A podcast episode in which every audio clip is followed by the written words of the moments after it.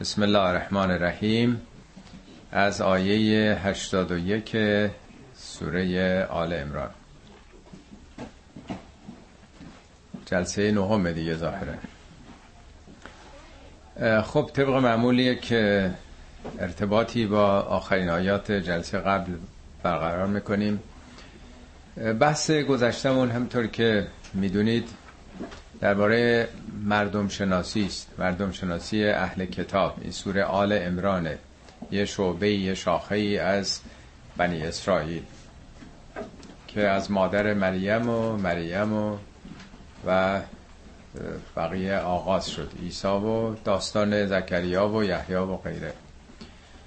خب یک سلسله بیوگرافی این بزرگان این معلمین بزرگ تاریخ بود و بعد راجع به پیروانش سخن آغاز کرد و یک سلسله تعریف و تمجید و یک سلسله انتقاداتی به اونها. بنابراین یک نوع بحث مردم شناسی رو داشتیم در این قوم بزرگ تاریخ.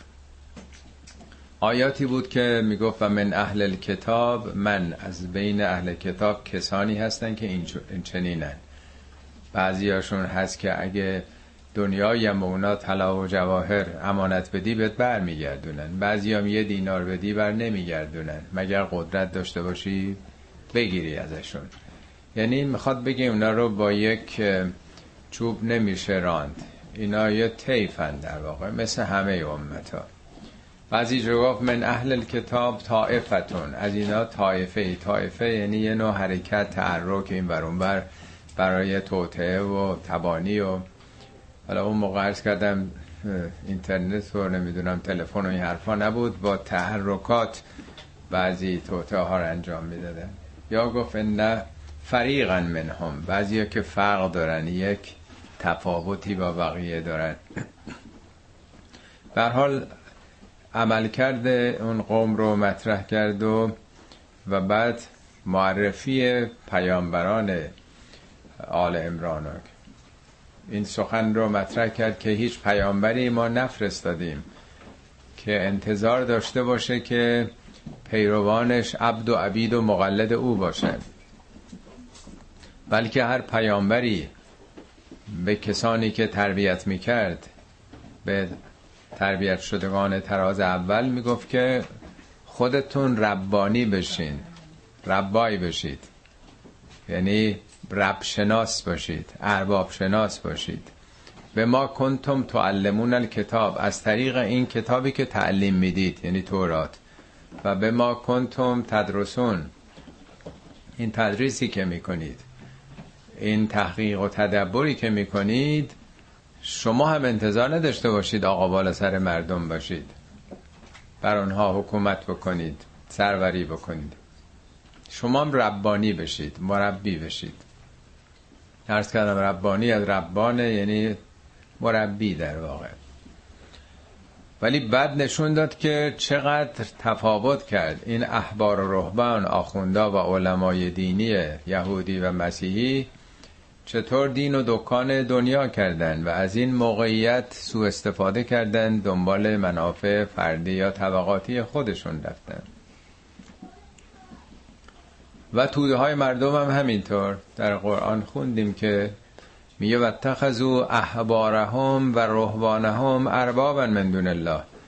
اینا احبار و رهبانشون یعنی همین علمای دینیشون اهل منبر و محراب رو ارباب گرفتن به جز خدا. حلال خدا رو حرام کردن پذیرفتن حرام رو هم حلال کردن پذیرفتن. یعنی به جایی که سراغ کتاب دینیشون برن ملا پرست شدن متناسب با زمان خودشون. اینا رو همه رو در واقع خوندیم. دنبال این مطلبی که حالا بحث رو ادامه میده. اول ارز کردم که از خود انبیا میگه ما میثاق گرفتیم که وقتی که به آگاهی رسیدید در واقع شما یعنی میگه که اهل مربیان انبیا این چنین بودن که حرفی جز این نمی‌زدن. هیچ انتظاری نداشتن که مردم مقلد و پیرو اونا باشن. دست توده های مردم دست خدا میذاشتن خودشون می‌رفتن کنار. فقط نقششون مربی رب بود. فقط معرف رب بودن. این وسط منیتی پیدا نمی کردن. در اینجا منیت نوع دوم رو تو این آیه می‌خواد بگه. یه وقت هست که آدم برای خودش چیزی رو نمی‌خواد. یه وقت تعصب پیدا می‌کنه به تعالیمی که به دیگران داده. فکر می‌کنه دیگه حرف آخر رو زده دیگه. یعنی اون چه که براش بت میشه اون شخصیتش و اون در واقع دانششه. یعنی همیشه بشر در معرض این خطر قرار گرفته که بگه حرف من حرف آخره. اون چه که من میگم درسته. این آیه در این مورده. از اخذ الله میثاق النبیین. آنگاه که خدا میثاقی از نبیین گرفت از پیامبران. میثاق اون بندی است که به پشت مثلا اس میبندن که اون باری که پشتشه نیفته.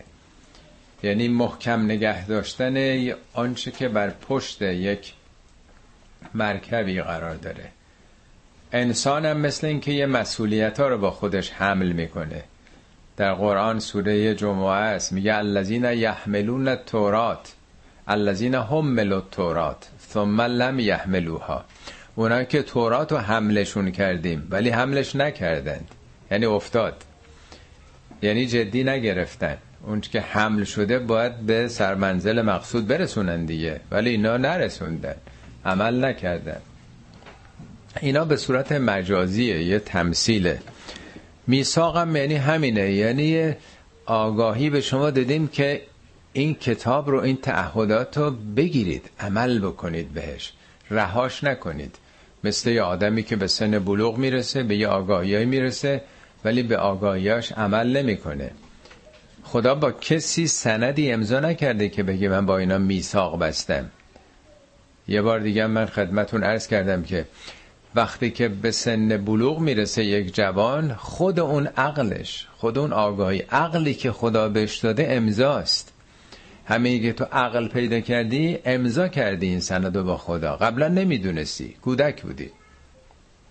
حالا که عقل و خرد پیدا کردی خود این امضایی است که با خدا کردی دیگه. نقده در وجودت هست. این میشه پیمان خدا. خب موقعی که از پیامبران چنین میثاقی رو گرفتیم چگونه؟ لما آتیتکم من کتاب و حکمتن.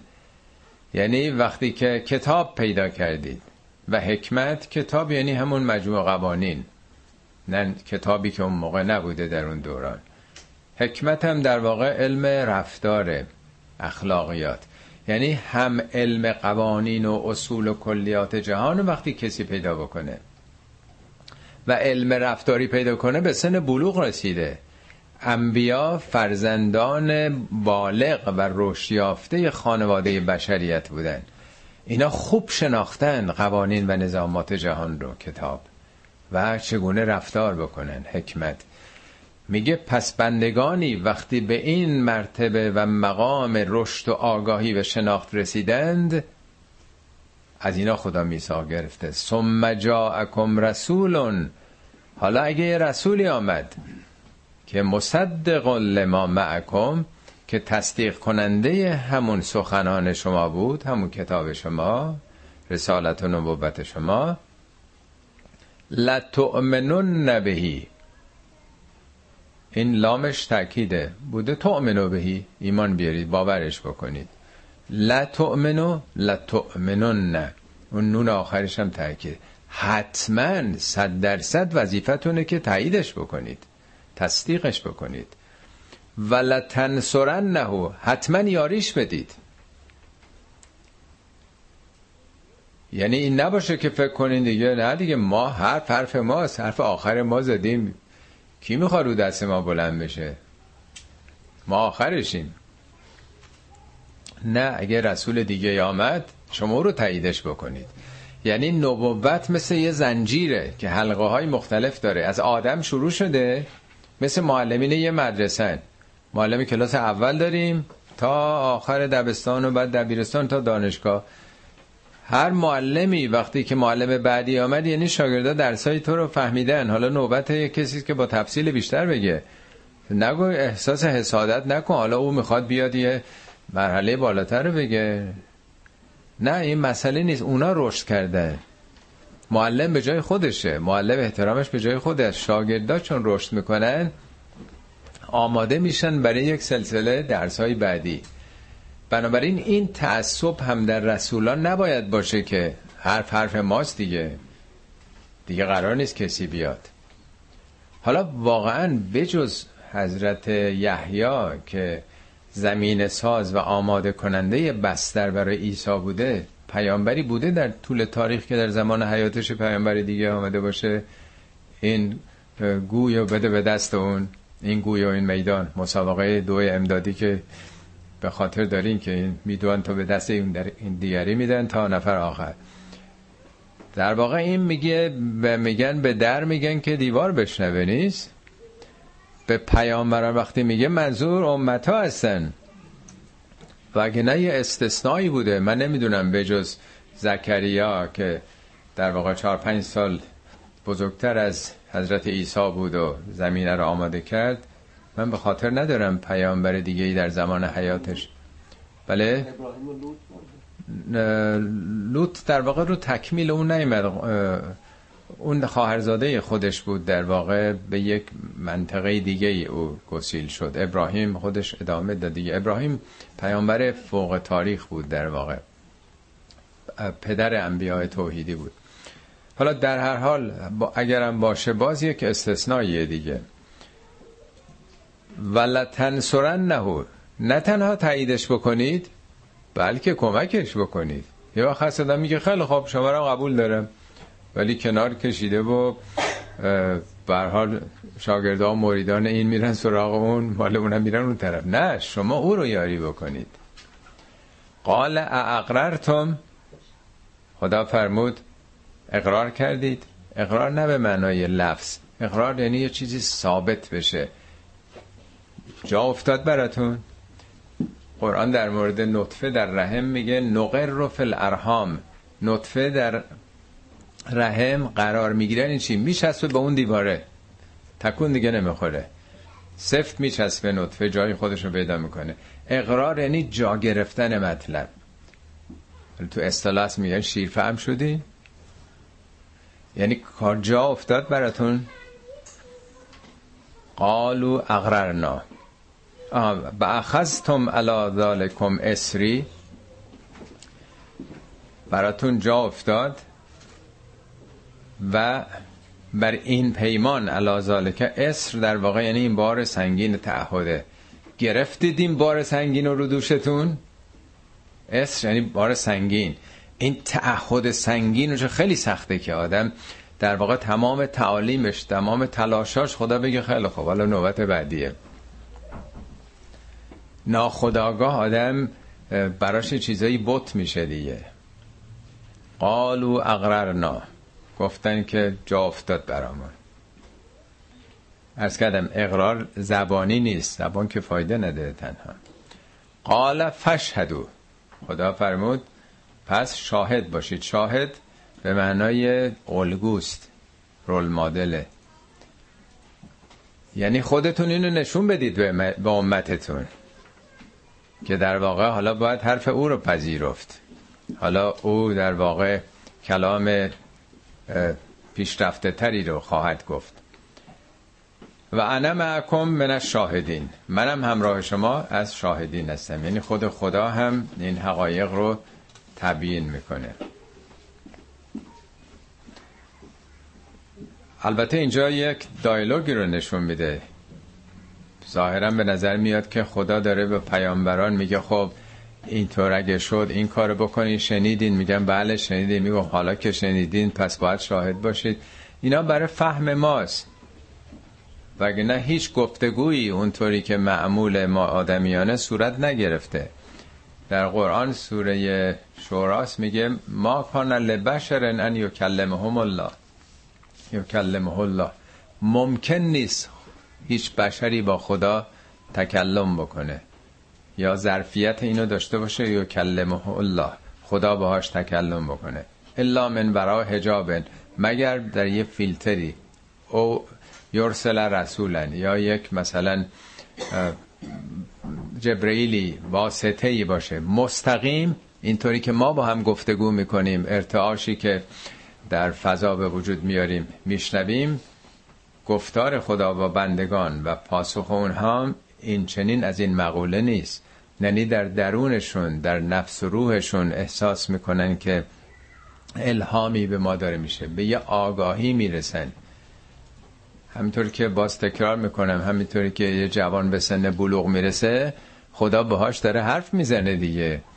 او در اندیشش در خردش یه مسائلی رو می‌فهمه. کی بهش اینا رو گفته؟ است از آسمون که نیمده از زمین که نیمده یعنی این رابطه با خداست یعنی عقل ما دل ما در واقع مثل این که با خدا گفتگو می‌کنه. انبیا حالا با الهاماتی که خدا بهشون داشته و یا وحی که به گونه های مختلف بوده. و من تولا بعد ذالک حالا بعد از این یعنی بعد از این فرمان که هیچ پیامبری تعصب نباید داشته باشه به تعالیمش من تولا بعد ذالک هر کی از این برگرده روی سخنم طور که کردم با پیامبرانه ولی به در میگن دیوار بشنوه است. یعنی هر یک از پیروانشون. بعد از این فرمانی که گفتیم اگر رو بگردانه تعصب به خرج بده هر یهودی بگه که نه دین ما آخرینه. هر مسل هر مسیحی بخواد بگه نه بعد از ما دیگه بسته شده آخرش. هر مسلمونی البته اسلام این مسئلهش جداست که پیامبر میگه الیوم اکملت لکم دینکم و اتممت علیکم نعمتی. به کمال رسید این آین نامه. و تکمیل شد. حالا هر مسلمونی بگه که نه حقایق همه نزد ماست. هیچ کسی دیگه هیچ ارزشی نداره. همه باطلن در واقع همینه دیگه. هر کسی که بعد از این برگرده فاولائکه هم الفاسقون. اینا فاسقین هستن. فسق تو پارسی البته معناش با عربی فرق می‌کنه. فسق یعنی خروج از شریعت خروج از قانون. یعنی قانون اینه که نبوت یک سلسله است یک زنجیره. حقایق رو به رشد و کماله. پیامبران معلمین این دانشگاه این مدرسه نباید تعصب به کلاس خود داشت. نه به کلاس خود نه به معلم خود. همه رو باید پذیرفت. چه بسا اون درسی که معلم کلاس اول میده سختتر باشه. از درسی که معلم درسش نه خود تعلیم به بچه های صفر کیلومتر خیلی کار سختیه. پیامبران رو خدا می‌دونه که کدوم از کدوم بهتر بودن فضیلت داشتن. شاگردان کلاس در یه مقام و موقعیتی نیستن که بخوان داوری بکنن. بنابراین دید قرآن به مسئله پیامبران و پیروانشون یه دید عامه. یعنی شما باید به همه احترام بذارید. تعصب هم این وسط نباید داشته باشید. مدیر مدرسه. خداست. پیامبران هم معلمین هستن میگه هر کسی که این رو قبول نکنه از مدرسه خارج شده. قانون مدرسه اینه. قانون خلقت اینه. قانون خدا و امتا اینه. حالا تعصب به خرج می‌خوای بدی که فقط فکر من آین من آخرش حقیقت فقط نزد ماست. تو خارج شدی از مدرسه. نیستی دیگه تو این سیستم. این معنای فسقه. افغیر دین الله یبغون؟ اینا دنبال غیر دین خدا هستن؟ دین خدا یعنی چی؟ ما مقدمات. یعنی قبول این که یه مدرسه عامه یعنی تسلیم قوانین مدرسه بودن. اینا دنبال چی هن که تعصب به خرج میدن؟ تعصب دینی مذهبی حالا یهودی مسیحی مسلمان هر کی هست. مگه غیر دین خدا می‌خوان؟ خود دین یعنی قانون اساسی. در سوره یوسف داشتیم یادتون هست؟ که یوسف برادرش رو نگر میداره. میگه ما کان فی دین الملک ان یاخذ اخا در دین ملک ممکن نبود. یعنی در دین اون پادشاه مصر ممکن نبود که بتونه برادرش رو نگه داره جز این تدبیر در واقع. دین الملک یعنی همون قانون اساسیه که در زمان گذشته تو مصر بود. آیا جز قانون اساسی خدا اینا دنبالش هستن؟ یبقون و یعنی جستجو کردن. دنبال چی اینا؟ دنبال یه قانون اساسی دیگه. قانون اساسی خدا پرستی یعنی حقیقت رو خدا برای همه بیان کرده به تناسب موقعیت خودشون تعصب نباید داشت. و لهو اسلم من فی السماوات والارض در حالی که هر چی که در آسمان ها و زمینه من معمولا به موجودات زی شعور میگن فرشتگان انسان ها یا موجودات دیگه ای اگر در عوالم دیگه هستن که به احتمال قریب به یقینم باید باشن. دلیل نیست که از نمی‌دونم چند بیلیارد کهکشان و ستاره فقط حیات تو کره زمین کوچیک ما باشه. میگه تمام موجوداتی که در جهان هستن مسلمانند. مسلمان یعنی تسلیم قوانین تسلیم نظامات. میگه شما جز این رو دنبال میشین در حالی که همه جهان تسلیم قوانینن تسلیم قانون اساسی هن. یه قانون اساسی تو دنیا وجود داره. فقط انسان ها نیستن که پیروان یهودیت و مسیحیت و غیره. تمام جهان رو یه قانون داره اداره می‌کنه و همه هم تسلیم اون قوانین هستن. حالا چطور می‌خوان شما راه جداگانه ای تعصب به آین خودتون پیدا بکنید؟ این جمله افا غیر دین الله شیش بار تو قرآن اومده. البته یه جا میگه افا غیر الله جز الله. اینجا میگه دین خدا یه جا میگه آیا جز داوری خدا یه جا میگه جز عبادت خدا یه جا میگه جز ربوبیت او. با واجه های مختلف آیا جز دینی به جز دین خدا هست؟ جز ارباب و گردانندهی در خدا هست؟ جز داور و حکمی به جز او هست؟ و الی آخر جز در پیشگاه او میشه در واقع رام و تسلیم بود. این نکته بسیار مهمیه که معنای اسلام رو نشون میده ها. و لهو اسلمه اسلمه باب افعال دیگه. اسلام یعنی چی؟ اسلام باب افعاله یعنی خود رو تسلیم کردن. البته یه تسلیم ما تو فارسی داریم میگه در کف شیر نر شرزنده ای جز که تسلیم و رضا خوب کوچاره ای یه وقت هست تسلیم آدم در برابر یه ایوان درنده است یه وقت هست تسلیم قوانینه قوانینی که تو دنیاست ما تابع نظاماتی که در گرما و سرما و خورشید و وجودمون صد درصد تسلیم قوانین خلاف اون می‌تونه عمل بکنه. چرا ارادمون در اون جهت نباشه تسلیم نظامات؟ توان و کرهن. توان و کرهن یعنی خواه نخواه ما چه اون جاهایی که خودمون انتخاب می‌کنیم در واقع درسته که ما انتخاب می‌کنیم.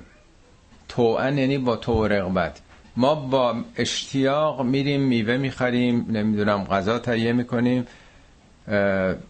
مصرف می‌کنیم. نیست؟ خب ما فکر می‌کنیم اینو خودمون کردیم. ولی در واقع این مواد غذایی از کجا به وجود آمده؟ اصلا میل به غذا. اشتهای به غذا کی گذاشته در وجود ما؟ اینی که زبان ما یه قسمتش تلخی یه قسمت شوری نمی‌دونم ترشی هر چهار قسمتش چهار نوع مزه رو تشخیص میدن. و بعد دستگاه گوارشون تمایل به غذا. در واقع میگه اگر شما تمایلاتی دارید اینا رو هم خدا در وجود شما گذاشته. توان یعنی اون چیزی که با تو رغبت سراغش میرید. همه موجودات. در جنگل اگر ببینید همه دارن همدیگه رو شکار می‌کنن دیگه. قانون تنازع بقاه. هم اون شیری اون درنده که میره یه آهوی شکار می‌کنه با تو رغبت خدا در درونش این میل و این قدرت دوندگی رو دندان تیز و همه اینا رو گذاشته که بتونه این کار بکنه زنده بشه. همون کسی هم که شکار میشه اونجا دیگه توان نیست کرهنه با کراهته. اونم جز قوانین خداست. اونی کسی که داره شکار می‌کنه خودش شکار یه حیوان قوی تر میشه. اونم که شکار شده خودش ضعیفتر داره شکار می‌کنه. اینا یه قوانین است تو طبیعت دیگه. ما هم در واقع تمام اون چیزی که با میل و رقبت سراغش داریم میریم یا با اکراه. اکراه یعنی چی؟ مریض میشیم. ما که دوست نداریم. میمیریم. دوست نداریم که راحت داریم. اینا قوانین جهانه. قرآن میگه که من آیاتهی ان خلق لکم من انفسکم ازواجا و جعل بینکم مودتا و رحمتا از جمله نشانه های خدا اینه که برای شما همسرانی قرار داده و بین شما عشق و فداکاری رو دلسوزی رو قرار داده. پس اینا جز چیزاست که با تو رغبت دنبالش هستیم. هر کسی دنبال ازدواج و همسر خودش رو پیدا کنه. ولی میگه خدا این عشق در وجودتون گذاشته. همه چی. ای دوست شکر خوشتر یا آنکه شکر سازد. خوبی قمر بهتر یا آنکه قمر سازد. ما ای باغ تو خوش باشی. ای باغ تو خوش یا گلشن گل در تو یا آنکه بر صد نرگس تر سازد. توجهات مردم به شیرینی هاست به زیبایی هاست به گل و گلستان میگه اینا اصل یا اونی که اینا رو ساخته. یا ای عقل تو به باشی در دانش و در بینش یا آنکه به هر لحظه صد عقل و نظر آرد. حالا مهم این سلسله مراتبه که میگه تمام عالم وجود همه تسلیم قوانین خدا هستند توان و کرهن. چه اون جایی که خودشون با میل میرن یا قوانینی که در واقع کهولت آنتروپی مرگ بیماری یا شکار شدن خیلی چیز دیگه. همش یه قانونه. حالا شما دنبال چه قانونی دارید میرید؟ یه قانون تو دنیا. و الیه یرجعون. یا کجا دارن میرن؟ خط آخر کجاست؟ به کجا دارن کشیده میشن؟ از یه بینگ بنگ آغاز شد به کجا داره میره؟ خدا کجا داره جهانو می‌بره؟ دارن به سوی او میرن. سوی خدا کجاست؟ شمال جنوب و شرق غرب نداره. یعنی جهان رو به کمال داره حرکت می‌کنه. این قانون بشریت رو داره به کمال می‌بره. میگه هم دعا از تو اجابت هم ز تو. ایمنی از تو مهابت هم به تو.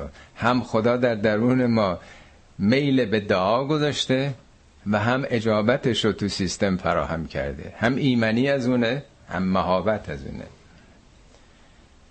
آیه بعدی در واقع آموزش بلند نظری دینیه. قل پیامبر یا هر مسلمونی بگو به اینها منظور ما اهل کتاب یهودی و مسیحا. قل آمنا بالله بگو که ما به خدا ایمان آوردیم.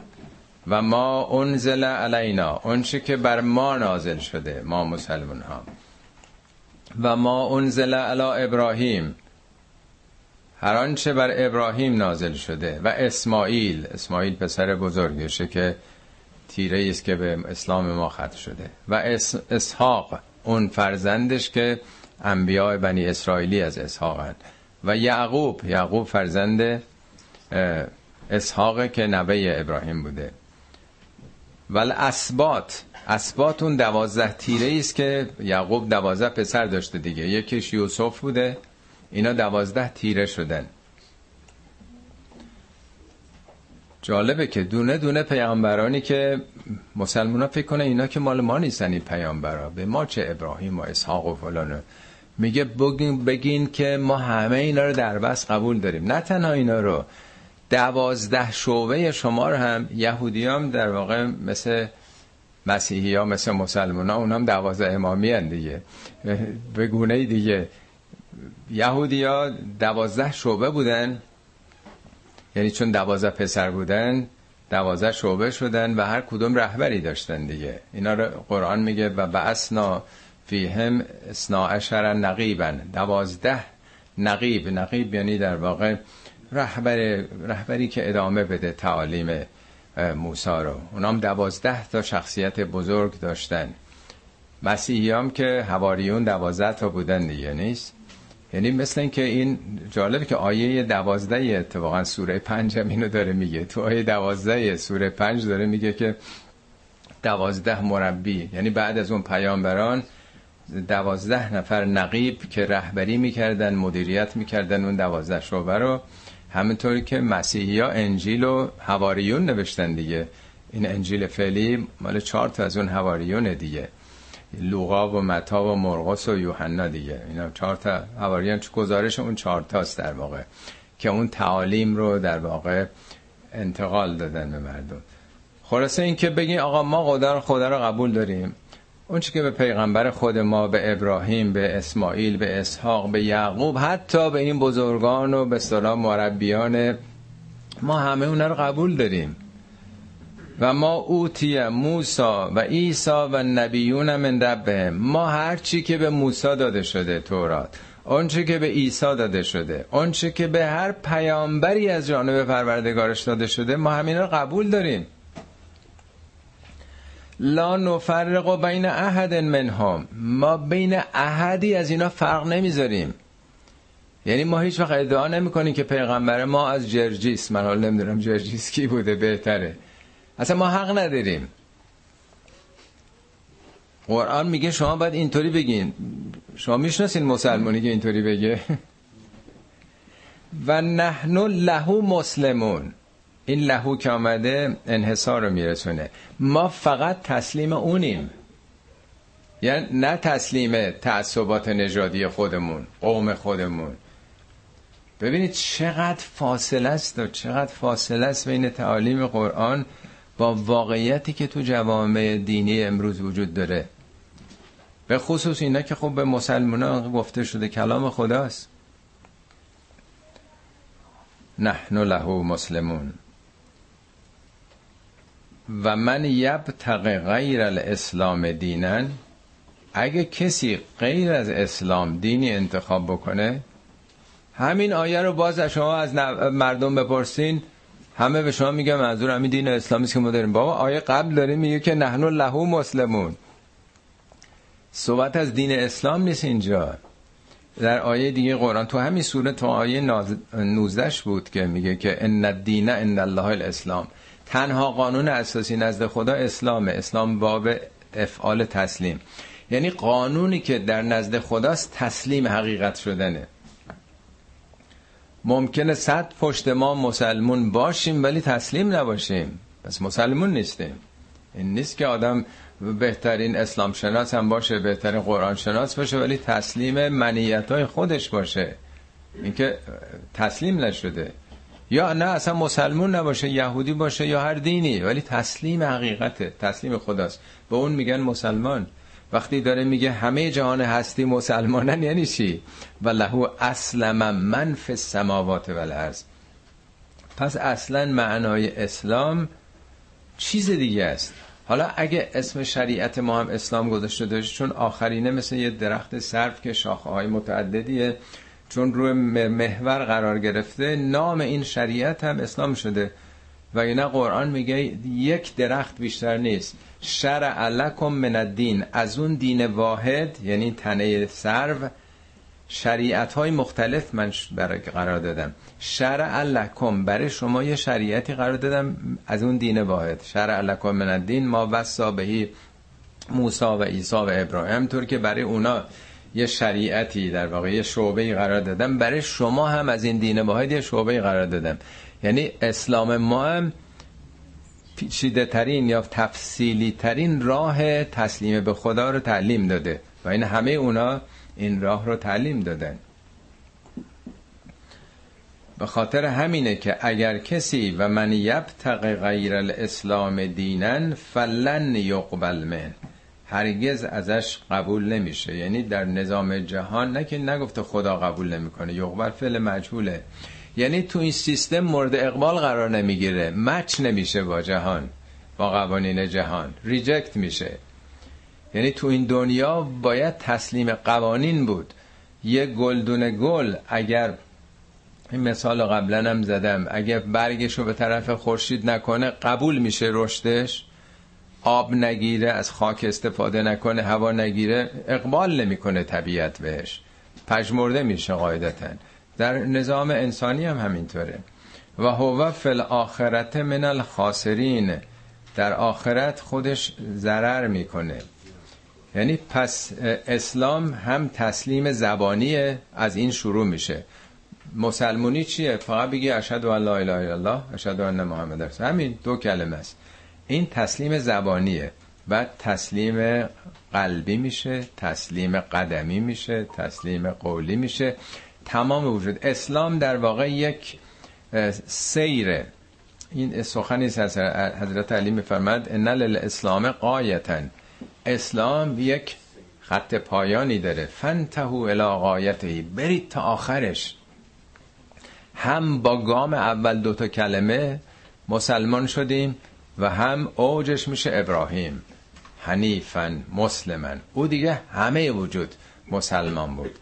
در جای دیگه هم از حضرت علی میگه اسلام همون تسلیمه. تسلیم رسیدن به یقینه. یقین به دنبالش تصدیق میاد. تصدیق اقرار میاد. اقرار ادای ادای اون کار میاد. ادا کردنم عمل کردنه. یعنی اسلام عمل کردنه در واقع. چند مرحله است که تو نهج براغه توضیح میده. خب در واقع تا اینجا داره تسلیم به خدا شدن رو توضیح میده. حالا اونایی که حالا راجبه چون علمای بنی اسرائیل بود دکانداران دین کیف یهد الله قوما کفروا بعد ایمانهم؟ حالا دیگه چطور ممکنه خداوند قومی رو که بعد از ایمانش کافر شدند؟ چطور ممکنه اینا هدایت هم به معنی راهنمایی کردن نیست. خدا که همه رو راهنمایی کرده. هدایت بارها عرض کردم یعنی به سر منزل مقصود رساندنه ایصال به مقصود نظر لغوی. خب اینا که تسلیم نیستن چطور می‌تونن خوشبخت بشن؟ چطور می‌تونن به سعادت برسن؟ چطور خدا اینا رو سعادتمند بکنه؟ کفرو بعد ایمانهم یعنی کیا هستن؟ منظور از ایمانشون چیه؟ نه اینکه مؤمن شدن بعد مرتد شدن. چون سیاق آیات راجب بنی اسرائیل علمای اوناست. می‌خواد بگه که شما که غریبه که نبودید. شما پیامبرانی داشتید از ابراهیم و اسحاق و یوسف و موسی و عیسی. شما که می‌دونید این کتابم در همون راستای مطالبه. حالا یه عده بیخبرن نمی‌شناسن نمی‌فهمن این رو. آیا ممکنه یه زرگر بهش یه چیز طلایی نشون بده؟ نفهمه چیه بگه نمی‌دونم مثل شدنه. نه قبول ندارم. یه هنرمند یه نقاش تابلوی نقاشی بسیار زیبا بهش نشون بدن می‌تونه این کار بکنه؟ یه موسیقیدان. پس هر کسی که خبره باشه در کار خودش این که نمی‌تونه این کار بکنه. اگه انکار بکنه نشون میده بعد از ایمان داره انکار می‌کنه. می‌دونه قبول داره شناخته میگه نه. چرا نه؟ چون می‌خواد جنس خودشو بفروشه دیگه. اگه بگه بله این طلای نمی‌دونم 24 ایاره خب اونو می‌خرن مردم. چرا طلای تو رو بخرن؟ میگه نه اصلا این به درد نمی‌خوره این قلابیه. عمل اینها این احبار و رهبان همینطور بوده. و شهدو ان رسول حقون. خودشون شاهد بودن که این رسول حقه. همه چیشون میشناختن. در کتابشون بشارت های او آمده بود. و جاءهم البینات. دلایل روشنی هم آمد. یعنی اینا کاملا شیرفهم شده بودن. علت اینکه نمیپذیرفتند موضع گیری کردن جبهه گرفتن در برابر اسلام که همون حرفای کتابای خودشون بود. فقط تعصبات. تعصبات قومی نژادی. اینا انتظار داشتن تصور می‌کردن که پیامبر بعدی که خواهد آمد همشون منتظر پیامبر بعدی بودن. درست مثل شیعیان که برای این باور شیعه هستش که امام زمانی میاد اونا منتظر پیامبر آخر زمانی بودن. ولی فکر می‌کردن که حتما از بنی اسرائیل خواهد بود. چون برای ما باید بیاد. ما قوم برتریم. درست شما فرض کنید حالا مثلا حالا فرض بکنید یه اشکال کنید. یه امام زمان بیاد بعد مثلا فرض کنید از امریکا بیاد از افریقا بیاد. نه این که قبول نیست قرار بود در طالقان بیاد. نمی‌دونم 84 تاشون مال طالقان چی دیدین که این حوادث روایات ما قبول نداریم. حتما باید امام زمان از مثلا ایران باشه یا عربستان باشه و قبول نیست. یعنی این همش منیت های قومیه. اونم نسبت به پیامبر اسلام همین حالت رو داشتن. این از نسل اسحاق نیست. این از نسل اسماعیله این عربه این مال اون منطقه ما نیست. یعنی همین منیت ها تسلیم حق نبودن بلکه تسلیم چیزای خود بودن.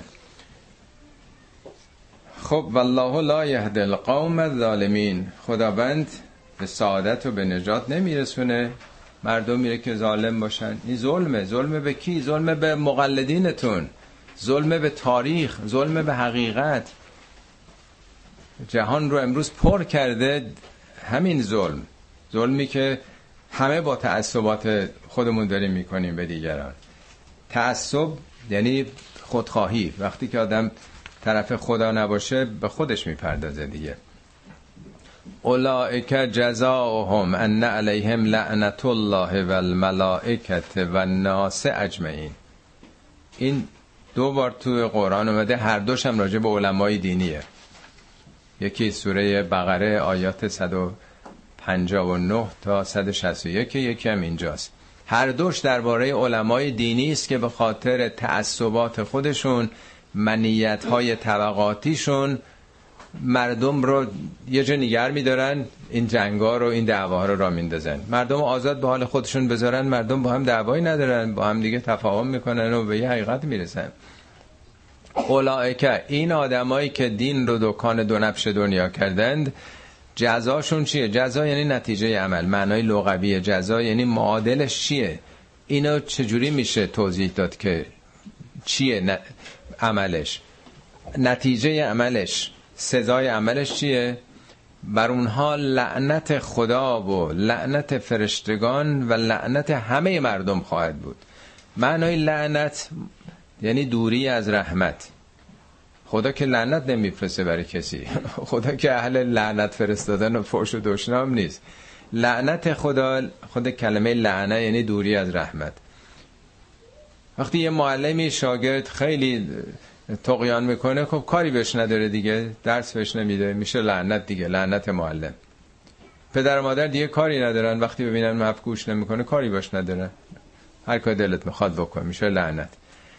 این آدمایی که به خاطر منیت های طبقاتی خودشون مانع ایمان آزاد مردم میشن لعنت خدا و یعنی خدا مدیر مدرسه ملائک تمام معلمین و همه شاگردان مدرسه و ناس و اجمعین. یعنی هم مردم لعنتشون می‌کنن. مردم دوست ندارن. لعنت یعنی دوست نداشتن دیگه. کی خوشش میاد از این آدمایی که دین رو وسیله کردن برای آباد کردن دنیاشون. قرآن میگه آهای مؤمنین بدونید یا یا ایها الذین آمنوا ان کثیرا من الاحبار رهبان بسیاری از این علمای دینی لا یاکلون اموال الناس بالباطل. مال مردم رو مفت می‌خورن. بالباطل و یسدون سبیل الله. اینا مانع راه خدا هستن. یعنی با اعمالشون مردم متنفر می‌کنن منزجر می‌کنن از دین فراری میدن از دین. اینا رو گفته حواستون جمع باشه این کلا سر شما نره. خالدین فیها لا یخفف عنهم العذاب ولا هم ینظرون. جاودان خواهند بود در این شرایط محرومیت از رحمت. حالا عذاب همون محرومیت دیگه. ما تو فارسی برداشت دیگه ای ممکنه بکنیم. ولا هم ینظرون یعنی در واقع وقتی که تمام وجود خودش رو تباه کرده دیگه مهلتی دیگه نداره. الا الذين تابوا من بعد ذلك و اصله فان الله غفور رحیم. همه جا قرآن وقتی که یه هشدارایی میده به کسانی که راه خلاف میرن بلا فاصله راه بازگشتشون هم باز می‌ذاره. مگر اینکه برگردن. توبه یعنی بازگشت. یه روت یوترن بکنن. تا این مسیر می‌رفتی؟ از دین سو استفاده می‌کردی برای رهبری مردم و ولایت مطلقت و غیر ذالک. حالا برگرد بگو اشتباه کردم. برگرد به سمت خدا مردم اگه برگرده و اصلاح بکنه کافی نیست خودش برگرده. بیاد بگه آقا این حرفایی که می‌زدم این تئوری من این راه حل اینا همه غلط بود. ببخشین غلط کرده اصلاح بکنه خیانت هایی که کرده. در این صورت خداوند غفور و رحیمه. اما اگه نکنه. ان الذين كفروا اونایی که انکار کردن. کفر رو ذهنمون نره دنبال این که یه آدمای دیگه کافرن. کفر یعنی پوشوندن حقیقت. بارها هم توضیح دادم به ابر عربا میگن کافر چون جلو خورشید رو می‌گیره. کسانی که جلوی خورشید حقیقت رو می‌گیرن. بعد از اینکه ایمان آوردن یعنی تجربه دینی دارن. اینا دیندارای مسیحیت و یهودیت بودن. ثم ازدادو کفرن. از دادو به جای زادو آمده از دادو باب افتعاله. یعنی پذیرششون نسبت به کفر هی بیشتر شده بیشتر شده. یعنی شخصیت کفر پیششون هی تقویت شده. تقویت یعنی به جای بگه کفرشون رو زیاد کردن میگه خودشون در کفر عمیقتر رفتن بیشتر غرق شدن. لن تقبل توبتهم و اولئک هم الظالمون. زالون توبه اینا پذیرفته نمیشه. اینجا ببین فاعل رو نیورده. توبلا باید بگیم موثر نمیشه. یعنی طبیعیه. بگیم یه کسی که تو مدرسه رفته در تمام طول این مدت درس نخونده تا آخر سالم شده یه هفته دیگه امتحان هی فرار از مدرسه هم بیشتر کرده. دیگه خب فایده نداره. یعنی امکان و استعداد قبول شدنش رو از دست داده. اینا خیلی راه دور رفتن. اولایکه هم ظالمون یعنی خیلی دوره از اون تارگتی که باید بهش می‌رسید.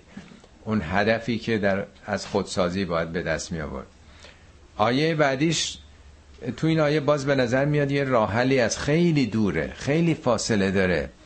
بعیده که موثر واقعش بازگشتش. آیه بعدی نشون میده پروندهش هم بسته شده دیگه بر نگشته همه اینا راجبه به سای علمای دینیه که میگه کفرو بعد ایمان هم توده مردم نمیگه. اینا همش راجب علمای دینیه. ان الذين کفروا و ماتو اونایی که حقایق رو انکار کردن و مردند و هم کفارون. کفار از کافر کافرین شدیدتر. کفار مبالغشه. در نهایت و شدت انکار و اناد و دشمنی از دنیا رفتن. پروندهشون با این بسته شد. پرونده زندگی. فلن یقبل من احدهم. ملء الارض ذهبا ولو افتدا بهی از اینام دیگه فایده نداره. از احدی از اینا. اگر بخوان به پری زمین یعنی به حجم کره زمین طلا بدن. فدیه بدن در واقع. پذیرفته نمیشه. پذیرفته میشه نه که کسی اونجا نشسته میگه قبول نمی‌کنه. ببینید این آیات باز هی تکرار می‌کنم. باز می‌خوام. راجب علمای یهودی است که سیاق آیات راجب این درگیری به صلاح عقیدتی زمان 14 قرن پیشه. اینا به خاطر تعصبات دینیشون نمیپذیرفتن. اینا رو داره میگه. میگه که خب اینا دنبال طلان دنبال زندگی هن. دنبال ثروتن هدفشون تو دنیا دیدین یهودی ها یه gold پیشوندشون هست یا پسوند دیگه یه gold ی آخر فامیلشون دارن دیگه به ثروت به پول چسبیدن عمدتا میگه اون چیزی که فراهم کردن اگه به اندازه کره زمین از نظر حجمم باشه از نظر هم طلا باشه بخوان بدن این که جای اونو نمی‌گیره. اینا همه فانیه. خود کره زمین هم از بین میره. چیزی که فانیه به چه درد می‌خوره که عمل آدم بتونه جبران بکنه. مثل یک کسی که درس نخونده آخر سال بیاد 100 میلیون بخواد به معلم. البته معلم های زمان ما خیلی راحتتر کمتر از این ممکنه بعضیا بگیرن. ولی این که علمی دیگه پیدا نمیشه. با پول که نمیشه علم رو فراهم کرد. این تقلب که تو حساب خدا نیست. آیه بعدی ظاهرش به نظر می‌رسه که خب آیه عوض شده ولی نه نشده. این آیات قرآن همینجوری که بخونیم به نظر میاد بریده بریده است. آیه خیلی مهمیت من شنیدین. لن تنالوا البر حتی تنفقوا مما تحبون. هرگز به مرحله بر نمی‌رسید. بر یعنی دریادلی بر به دشتم میگن بر بر رو بر. تا چشمتون کار می‌کنه افق رو می‌بینید هیچ تپه کوهی مانه نیست. دشت صاف. به گندمم که از قدیم غذای اصلی بوده بر می‌گفتن. بر بر بر بر. بر یعنی نیکی سرشار. بارها توضیح دادم. یه وقت شما آدم خوبی هستین ولی برای خودتون و خواهر و برادر پدر مادرتون. یه ذره برین بالاتر برای کل فامیلتون هم هستید یه ذره برین بالاتر هم محلیاتون. یه ذره عقبتر. هم شریاتون عقبتر هم وطنانتون عقبتر بشریت عقبتر کل جهان. هر چی بریم جلوتر بر یعنی حد نداره صد نداره. این آدم خوبه. پول می‌خواد بده حد نداره. ایمانش حد نداره. اخلاقش حد نداره. میگه هرگز به این مرحله دریادلی سعی صدر نمی‌رسید مگر از اون چه دوست داری بدی. نه زیادیات. حالا چرا این آیه اینجا اومده؟ یعنی می‌خواد بگه مشکل اصلی این تنگ نظری هاست. مقابل کلمه بر در قرآن اسم اسم با سه نقطه. یعنی تنگ نظری. تنگ نظری فقط نوک دماغ خودش رو ببینه. فقط این دوربر خودش مسجد خودش و ملای خودش و همین چیزا که بچگی یاد گرفته. اصلا نمی‌خواد. اسب اثاری اسب میگه اینجا این ورمرش رو بستن. فقط این مسیر رو میره میاد. برای اینکه نره این اسب اثاری که روغن کشی می‌خوان بکنن دیدین اون موقع خیلی معمول بود. قبل از این دستگاه های مکانیکی بیاد. هیچ چی رو نمی‌بینه. فقط این مسیر برو بیاد تا عمر آدم تمام بشه. میگه می‌خواین آزاد بشید اوپن مایندد بشید در همه چی. از اون چی که دوست دارید بدید. مشکل این علمای دینی این بوده که هم دنیاشون بسته بوده تنگ بوده. تو سنگاگ خودش تو کلیسای خودش تو مسجد خودش. ایناست که دنیا رو نمی‌بینه تنگ میشه.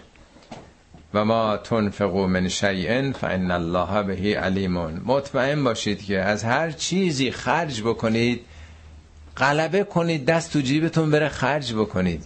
انفاق یعنی خرج کردن. خدا می‌دونه اینا رو. جای دوری نمیره. فکر نکنه حیف شد. من ده دلار دادم برای فلان کار. از دستم رفت. خب چرا حالا این روابط بوده؟ چرا این حالت و این یهودی اطراف مدینه داشتن؟ ایرادشون به مسلمان چی بود؟ آخه تو قرآن که میگه این حرفا رو بهشون بزنید ما دربست همه چیز شما رو قبول داریم. اون چه که قرآن راجع به حضرت موسی گفته هرگز تو تورات نیست. قرآن از همه پیامبران بیش از موسی یاد کرده. 136 بار نام موسی آمده 4 بار نام محمد. 69 بار نام عیسی آمده کجا اصلا بیوگرافی مریم و مادر مریم و عیسی؟ تو کدوم کتاب انجیل است اصلا این حرفا نیست. ندارن اونا. قرآن تجلیلی که از اونا کرده سوره هایی که به نام اونها هست. پس چرا نمیپذیرفتن؟ مسئله این که چرا ما اون چیزایی که تو تلمود داریم خوردنی ها کشه نیست؟ شما اینا چیزایی که شما مصرف می‌کنین کشه نیست. مال شما قبول ندارید. کتابا اینا دارن که پیچیده ترین سخت ترین آداب خوردنی ها تو دین یهوده. ولی قرآن میگه کل طعام همه چی آزاده. میگه هر چی رو کره زمینه می‌تونین بخورید. میگه ما فل ارزه حلالا طیبا. هر چی رو زمینه بر شما حلال طیبه. ببینید حل میشه جذب میشه. دوست دارید؟ میگه پیامبر بگو جز این چارتا هیچ چی حرام نیست. گوشت مرده گوشت خون. بله اون چی که به نام غیر خدا کشته شده باشه خوک. میگه پیامبر بگو تو این کتاب من چیزی دیگه ندیدم. این حرام حلاله را کجا شما دارید میارید؟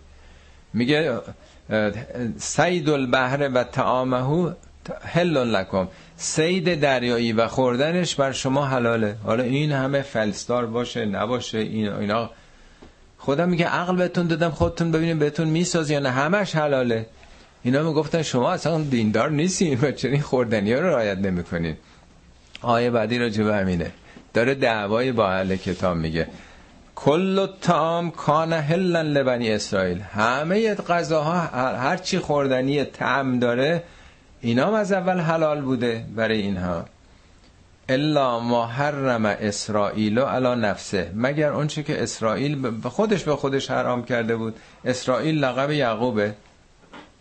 یعنی اون دلابات بعضش بیشتر شده بوده یا یه مشکل بیماری داشته. گفته من گوش نمی‌خورم. معروفه میگن که گوشت شطور نمیخورده. دیگه یهودی ها گفتن که نه گوشت شطور حرامه. تمام اون چیزا که سم دارن پرنده هایی که اینجورین اونجوری تا دلتون بخواد یک کتاب تلمود به این کلفتی آداب خوردنی هست حالا چند به خوردنی ها گیر داده بودن؟ مردم بخواه از صبح تا شب سه بار باید غذا بخورن باید همینا کشه باشه. آخه یه طبقه ای که بیکاره باید از مردم روزی بخوره باید اون بگه این کار بکن اون کار نکن اینو بخور اونو نخور. و اینا مردم میگه ما کاری نداریم؟ با شما داریم زندگیمون می‌کنیم. باید اونا بالا سر باشن. تنها تو اونام نیست من یک دوباره عرض کردم سال اول که آمده بودم امریکا هر جا می‌رفتیم سال اصلی این بود که آقا راجع به زپ شرعی چیکار بکنیم؟ یعنی مثل اینکه اون چه که تو شکم ما میره انقدر اهمیت داره که مهم نیست اون چی از فرهنگ بیگانه تو ذهنمون میره تو روحمون میره تو قلبمون میره. نگرانی اصلی برای کسانی که خیلی هم اهل نماز و روزه و حرفا همش اینه که گوشت زپ شرعی آقا ربطی قرآن اصلا این حرفا نیست. مسئله شرک و توحید بوده. یک کلمه راجع به ذبح شرعی نیومده. راجع به نام غیر خدا نباشه یعنی این کردیت این کار رو به نام غیر خدا ندن. وگرنه قرآن که میگه تمام اهل کتاب یهودی و مسیحی بر شما حلاله. اونا که ذبح ما رو انجام نمیدن. مشکل همین در واقع چسبیدن به زواهره. اتفاقا یه جا قرآن میگه که بابا بالاتر بیان از این حرفا. قل تعالو ما حرم علیکم. یه ذره بیان بالاتر بهتون بگم چیا حرامه. حرامونی که شرک بورزین. به پدر و مادرتون احسان نکنید. چی کار کنید؟ ده تا چیزو میگه. بابا اینا رو توجه کنید. چرا انقدر چسبیدین به زواهر خب دو سه تا آیه دیگه هست. یه ذره دیر شد. در زمین اسرائیلم اگر همون نام یعقوب بذاریم یه اشکال تو حروف مقطعه به وجود میاد. اسرائیل دو تا الف اضافه کرده این سوره آل امران هم با الف لام میم آغاز میشه دیگه. حالا این بحث فنیه که وقت نداریم توش در توضیح بدم. اینا جزو نکات فنی قرآنه. فمن افترا علی الله الکذب من بعد ذالک حالا بعد از این که بعد ذالک این حرفا گفته شد هر کسی بخواد من درآوردی به خدا نسبتی بده. نه خیر این حلال این حرامه. افترا یعنی بافتن من درآوردی فقاهتی. ما ارتداد تو اسلام داریم ما سنگسار داریم تو قرآن. تو اسلام داریم اسلام تاریخی. تو قرآن یک کلمه راجب الهاد نیست ارتداد نیست. هیچ نگفته کیفریه راجب بی هجابی کجا قرآن گفته که؟ راجب شرابخاری کجا گفته که کیفری این حرفا رو ما نداریم. همه اینا فقاهتیه. آقایون در آورده هیچ کدومش پای قرآنی نداره. میگه کسانی که به خدا بخوان دروغ نسبت بده به عنوان دین جا بزنن من بعد ذالک بعد از این توضیحات که هم ظالمون اینا ظالمن. ظلم می‌کنن به ملتشون به مکتبشون به خودشون. قل صدق الله. پیامبر بگو راست گفت خدا. راست گفت که چقدر منحرف شدید. پس چیکار بکنیم؟ فتب او ملت ابراهیم همتون پیرو ملت ابراهیم باشیم ملت نه به منای مردم توی چهار سمت جغرافیایی. ملت یعنی آین شیوه نحوه زندگی. خطاب به یهودی ها و مسیحی ها و مسلمان ها داره میگه. همتون پیرو آین ابراهیم باشید. برای اینکه او حنیف بود. حنیف یعنی حقگرا بود. و ما کان من المشرکین. هرگز او شرک نداشت. یعنی می‌خواد بگه شما دنبال حق نیستید. او حنیف بود. شما دنبال منیت های قومی و نژادی و طبقه خودتون هستید سنگ خودتون رو به سینه می‌زنید.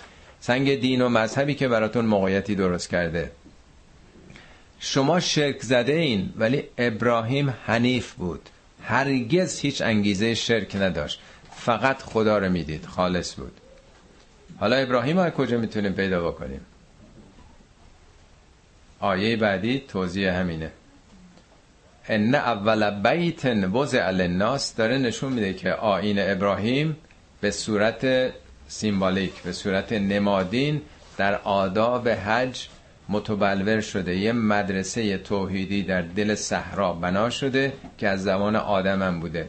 زندگی ابراهیم رو به زبان نمادین چون هزاره ها میاد و میره زبان ها فرق می‌کنه درک و فهم. تازه آدمایی که میرن میلیون ها نفر آدم درس خونده از بی سواد زن مرد کشاورز دامدار دانشمند یه جور که نمیشه حرف زد. این جور حرفا فقط حرفای نمادینه. این حرفا کجا آمده در اولین خانه ای که برای انسان ساخته شد. ان اول بیت وضع للناس. اول بیت بیت یعنی جایی که بیتوته آدم می‌کنه می‌تونه بره اونجا. وضع للناس برای مردم. هر خانه ای در کره زمین ساخته شده بود لاقل اون موقع. کامیونیتی سنتر نداشتیم کانونشن سنتر نداشتیم اون موقع. همه مالک داشته. هر سنگی رو سنگی گذاشته شده یه صاحبی مالکی داشته. اول خانه ای که برای مردم قرار داده میشه. ما میگیم خانه خدا خدا میگه خانه مردم. یه مرکز اجتماعی است. ان اول بیت وضع للناس للذی به بکت مبارکن و هدن للعالمین. در بکه است. بکه همون اسم مکه است. اینم اگه مکه بذارید باز اون مشکل عدد 19 الف لام میم. حالا اینا فرصت نیست توضیح بیشتر بدم. این خودش نکته فنیه تو قرآن. مبارک مبارک یعنی برکت افزاست در اونجا. و هدن للعالمین. مکه هدایت اعراب نیست هدایت مسلمان نیست. هدن للعالمین. برای مردم دنیاست اونجا. یعنی راه ابراهیم چون ابراهیم اصلا کلمه ابراهیم یعنی پدر امت ها ابراهیم برای یهودیا برای مسیحیا برای مسلمونا. اصلا تو قرآن هم میگه ملت ابیکم ابراهیم. اسلام شما دین پدرتون ابراهیمه. هو سماکم المسلمین من قبل. نام اسلام او از هزارهای پیش گذاشت و همچنین در این کتاب.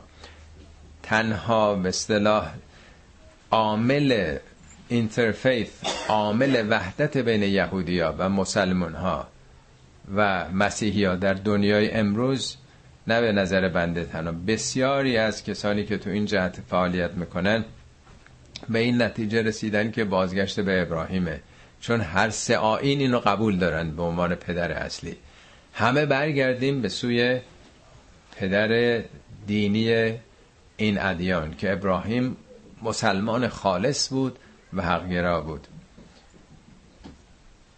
خب حالا چیه اون ابراهیم اونجایی که ساخته؟ چه خبره اونجا؟ فیه آیاتون بینات. در مکه آیات بیناتیه. آیات جمع آیه است دیگه. یه آیه دو آیه نیست اونجا. آیه یعنی نشانه یعنی علامت. چیه اون آیات؟ نمیگه آیاتش کعبه است آیاتش سعی صفا و مروه است آیاتش مشعر آیاتش عرفات نمی‌دونم رمه جمعه. یه آیه بیشتر نیست تو کل مکه. فقط یه آیه است. مقام ابراهیم. الان یه جایی ساختن یه جایی مثل چیز برونز شیشه است پشت اون دو رکت نماز می‌خونن میگن چرا اینجا نماز می‌خونن اینجا مقام ابراهیمه. یعنی چی؟ میگن ابراهیم اینجا وایستاده بود خانه رو میسا خونه دمتون طرفتر این سنگایی به این بزرگی رو پرتاب می‌کرده. مقام اسم زمان و اسم مکان قیامه. در حج قیام یک انسان به نمایش گذاشته میشه. به قول شریعتی هر مسلمونی در عمرش یک بار باید پا جای پای ابراهیم بذاره. در این نمایش نامه نقش ابراهیم رو به صورت نمادین ایفا بکنه خودش. مثل یه نمایش تمرین بکنه که چگونه او از همه اینا گذشت. تمام اون مراتب عرفات و مشعر و منا همه اونا نمادین زندگی او رو داره بیان می‌کنه که حالا وقت گذشته که بیشترم نمی‌تونم توضیح بدم. در جای دیگه هم میگه برین حج و تخذو من مقام ابراهیم مسلا برین حج تا از مقام ابراهیم یه دستگیره سلاتی بگیرید. یعنی به خدا وصل بشید. از طریق او به خدا وصل بشید. یعنی ابراهیم یک نمونه یک انسان کامله. و من دخله کان آمنن. هر کی در اونجا داخل بشه در امنیته. حالا ظاهرش اینه که هر کسی چون مکه در چهار ماه حرام بوده خب اونجا جنگ نیست. ولی مسئله بالاتر از اینه. هر کی به مقام ابراهیم وارد بشه. مگه نمیگن که ان الذين امنوا و عملوا الصالحات لا خوف علیهم ولا هم یحزنون. کسی اگه ایمان واقعی داشته باشه عمل صالح بکنه از هیچ چی دیگه نترسه. از هیچ چی دیگه قصه نخوره. دیگه اوجش ابراهیم بود دیگه. هر کی وارد مقام ابراهیم بشه. مقام مثل قیامه. راجب نو هم نو هم میگه که انکان مقامی. اگه مقام من و تذکراتم برای شما خیلی سخته هر کاری دلتون می‌خواد بکنید من به خدا توکل کردم. نو هم میگه شعایب هم ظاهرا میگه. اگه مقام من مقام نه که پست و مقام من. یعنی از این قیام من قیام کردم در راه حق نه قیام سیاسی ها برخواستم. ولله علی الناس حج البیت من استطاع الیه سبیلا و من کفره فان الله غنی عن العالمین. ولله این برای خداست نه برای حاجی قسطی شدن نه برای سوقاتی نه برای خودنمایی حج برای خداست. ولله علی الناس حج البیت این به گردن مردم حج البیت. حج هم نیست حج یعنی آهنگ آهنگ خانه کردن. نمیگه حتما برید ممکنه بریم آهنگ دلمون آهنگ قلبمون به خونه است. به حاجی شدنه. به خیلی چیزای دیگه است. مهم دله که هوای اونجا رو کرده باشه. شما نرفته باشید از اینجا حج بکنید. دلتون رو بپرسید مثل که حج کردید. نمی‌خوام بگم که این معادل همون هستا. آهنگ خانه رو کردن. میگه که حج کعبه یک سنگ نشانی است که ره گم نکنی. حاجی احرام دگر بند. ببین یار کجاست. همینی که عاشق یار شدن اون هدفه. نه الزامن سوار هواپیما شدن دو ساعت دیگه تو جده بودن.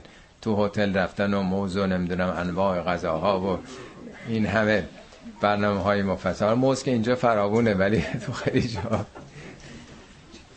من استطاع الیه سبیلا هر کسی که یه راهی می‌تونه پیدا کنه. استطاعتم باب استفاله یعنی تلاش بکنید که بتونین توانایی پیدا کنید. برین حالا هر کسی هم خواست نره. و من کفره کفر یعنی ندیده گرفتن انکار. فان الله غنی عن العالمین. خدا که از بندگان بینیازه. خدا برای خودش که نمیگه برید اونجا بیان دور من بچرخید قرمو صدقه من برید. این برای خودتونه که یه مرکزیتی پیدا کنید. همه اینا نمادینه. و من کفره فان الله غنی عن العالمین. خداوند کعبه رو مکه رو از این اسارت خاندان آل سعود و این بیخبران وابستگان به دنیای سرمایداری نجات بده که مردم بتونن برن حج ابراهیمی بکنن. فارغ از این تمام اوصافی که داره فعلا اینجا میگه راجع به علمای اهل کتاب اگه نگیم بدتر از اون حداقل همون قدر راجع به همین علمای بسیاری از علمای اهل تسنن و خودمون صادق هست. انشالله که خداوند این آگاهی ها رو به همه ما بده که بتونیم راه توحیدی ابراهیم رو طی بکنیم.